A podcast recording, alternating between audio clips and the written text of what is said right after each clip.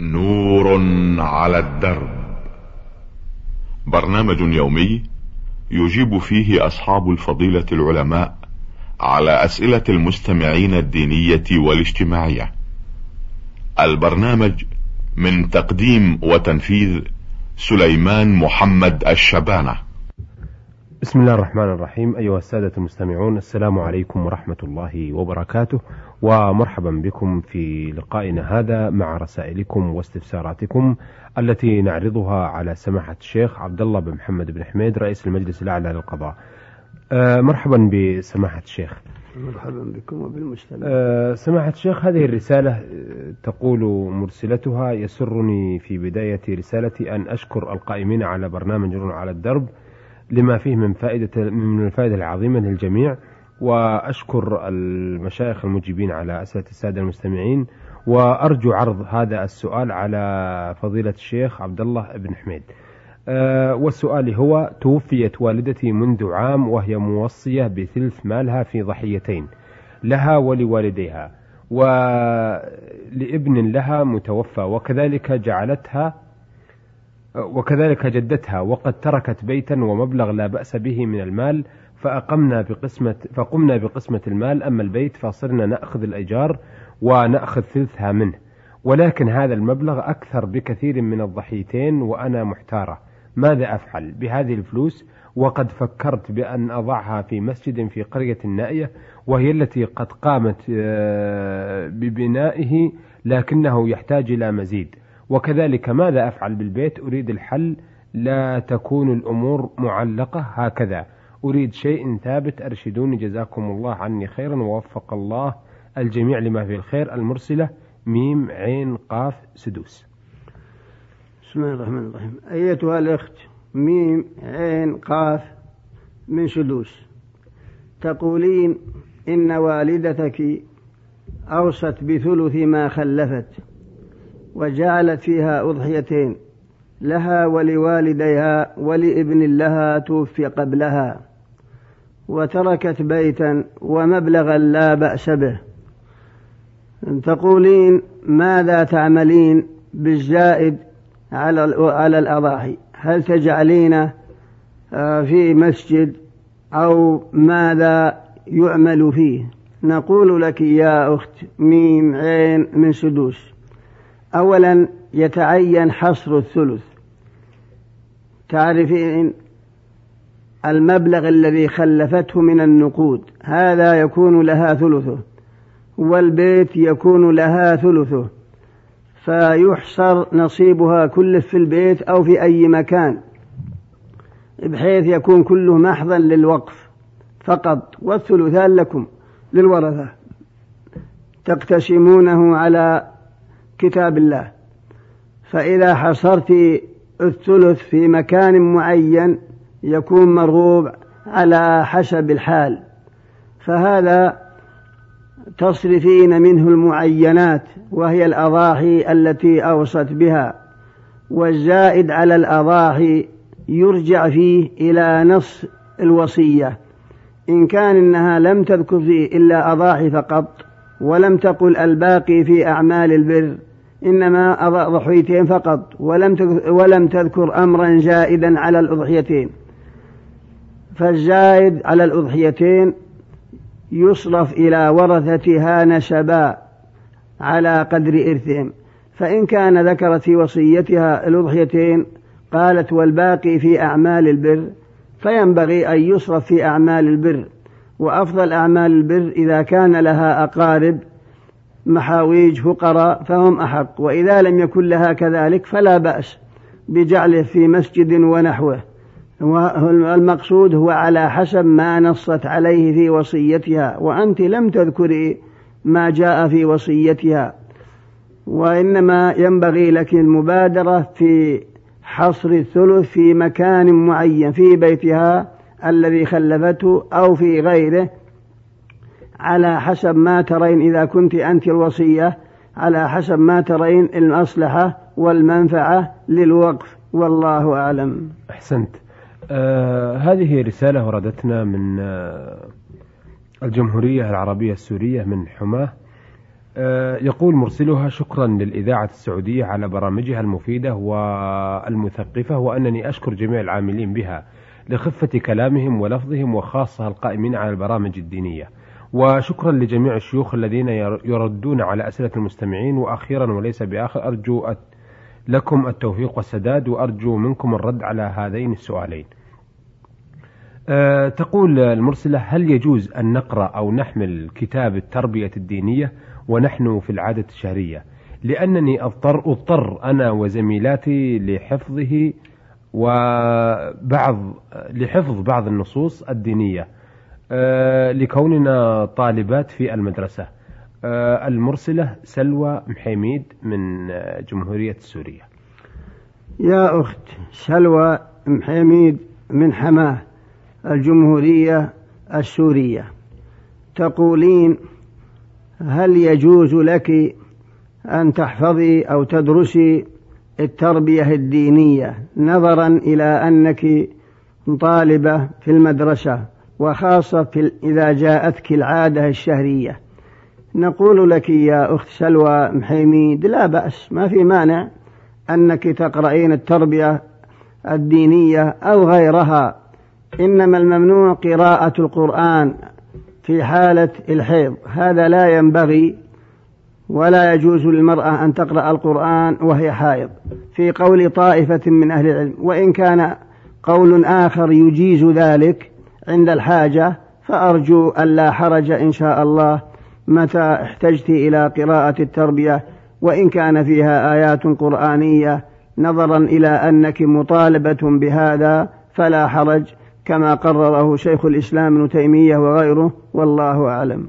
آه، أيضا تقول سلوى محميد من حماة متى تبدأ صلاة التهجد ومتى تنتهي؟ أرجو التوضيح بالجواب وشكرا لكم ولإذاعتكم المفضلة. يا أخت سلوى محميد من حماة الجمهورية العربية السورية. تقولين متى تبتدي صلاة التهجد؟ ومتى تنتهي؟ صلاة الليل تبتدي من بعد صلاة المغرب. كلها يسمى صلاة الليل لكن التهجد آخر الليل.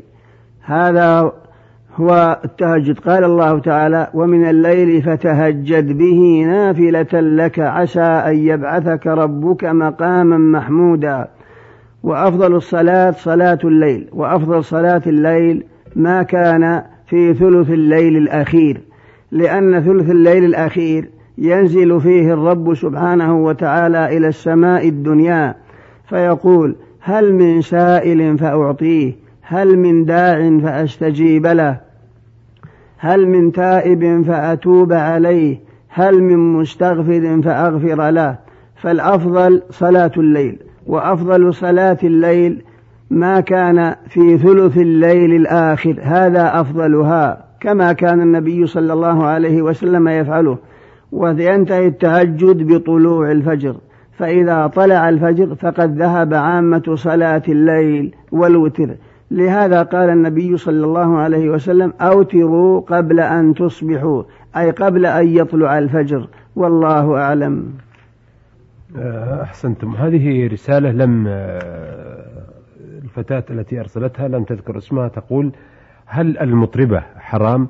وذلك عندما نحضر أفراح أقاربنا لأنهم لو ما حضرنا فرحهم يزعلون علينا مع العلم أن المطربة أو الفنانة لا يسمع صوت لا يسمع صوتها صوتها إلا الذي داخل صالة الفرح ولا يوجد مكبرات صوتية فيها.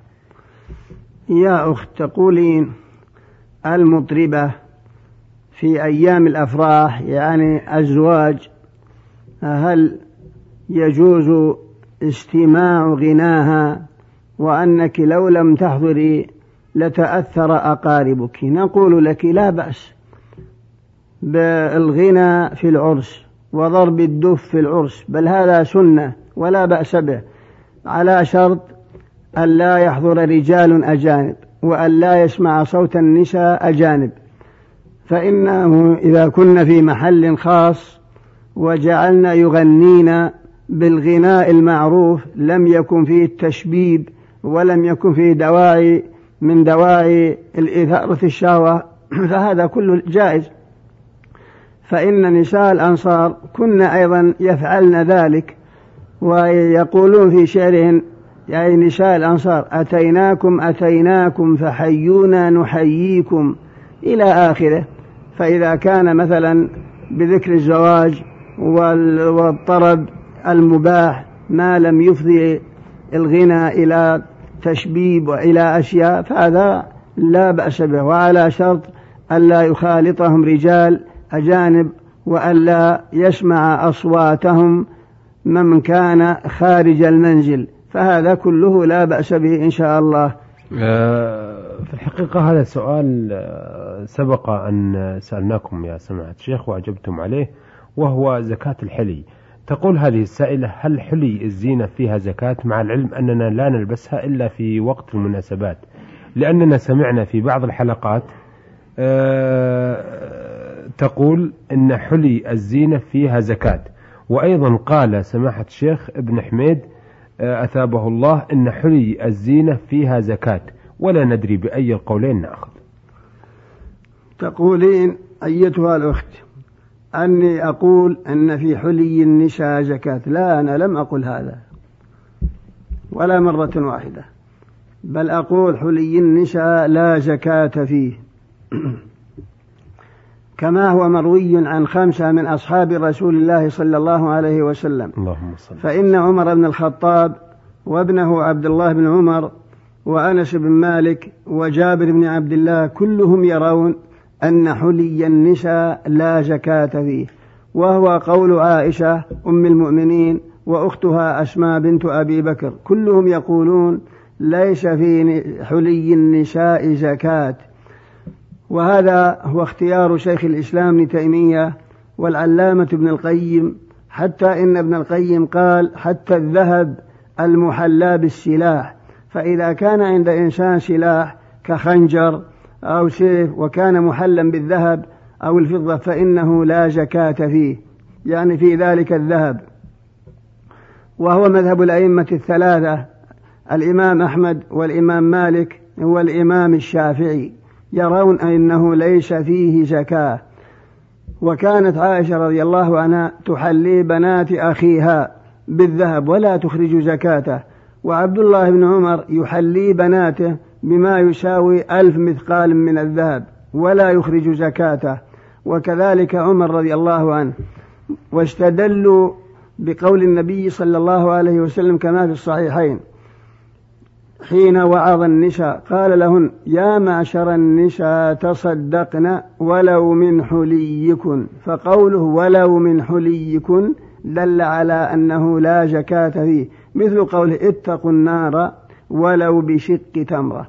أما ما جاء في حديث اليمانية وهو أنها دخلت على النبي صلى الله عليه وسلم وفي يد ابنتها مشكتان من ذهب قال أتعطين زكاة هذا؟ قالت لا. قال أيسرك أن يشورك الله بهما سوارين من نار؟ أجاب عنه شيخ الإسلام ابن تيمية قال على تقدير صحته فالمراد بزكاته إعارته لأن العرب في لغتهم تسمي الزكاة إعارة. فإذا أعارته فلا ش... لمن تحتاجه في بعض الوقت فلا شيء عليها. الحاصل أن حلي النساء المعد للاستعمال حتى ولو لم تلبسه في السنة إلا مرة أو لم تلبسه في خمس سنين إلا مرة واحدة فإنه لا زكاة فيه. مثل ثيابها الجميلة الثمينة ومثل الإبل الإبل أصلها فيها الزكاة لكن إذا أعدت للاستعمال فإنه لا زكاة فيها. لقول النبي صلى الله عليه وسلم ليس في العوامل صدقة.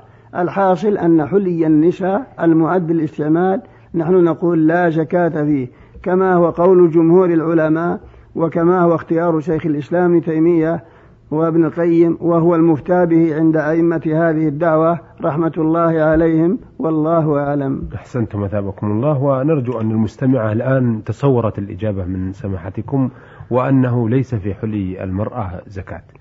آه، أيضا تقول السائلة أنا فتاة زوجني أبي من دون رضاي. لشخص لا أريده وأكرهه كرها شديدا وأستعمل حبوب منع الحمل حتى لا أنجب منه أولاد.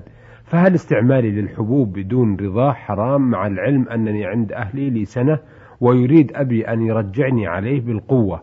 وإذا أرجعني أريد أن أستعمل حبوب منع الحمل فإلى ما ترشدوني جزاكم الله عني ألف خير. أيتها الأخت تقولين؟ إن أباك زوجك وأنت كارهة وأنك دخلت على زوجك وأنك تستعملين حبوب الحمل منع الحمل حبوب منع الحمل خشية الإنجاب منه وأنك عند أهلك نحو سنة. نقول لك لا ينبغي منك هذا بل ينبغي أن تلائمي زوجك فإن المرأة بدون زوج مسكينة وما دام أن زوجك رجل طيب وفيه دين وصلاح فلا ينبغي أن أن تعامليه هذه المعاملة فإن الخير فيما اختار الله لك. والأولى أن تعاشري زوجك وأن تعرفي له حقه وأن تقومي بإكرامه وما في نفسك سيذهب إن شاء الله مع طول الوقت. ويبدل الله الكره محبة ورضا. هذا الذي أنا أشير به عليك وأحبه لك. أما بالنسبة لاستعمال الحبوب فلا ينبغي إلا عند الحاجة. إذا احتاجت المرأة أن تستعمله بأن تكون مريضة أو كثر أولادها وما واستعملته لذلك فهذا لا بأس به. فقد ذكر شيخ الإسلام ابن تيمية أنه يجوز للمرأة أن تستعمل الدواء المانع من نفوذ الحبل في مجاري الرحم إذا احتاجت إلى ذلك.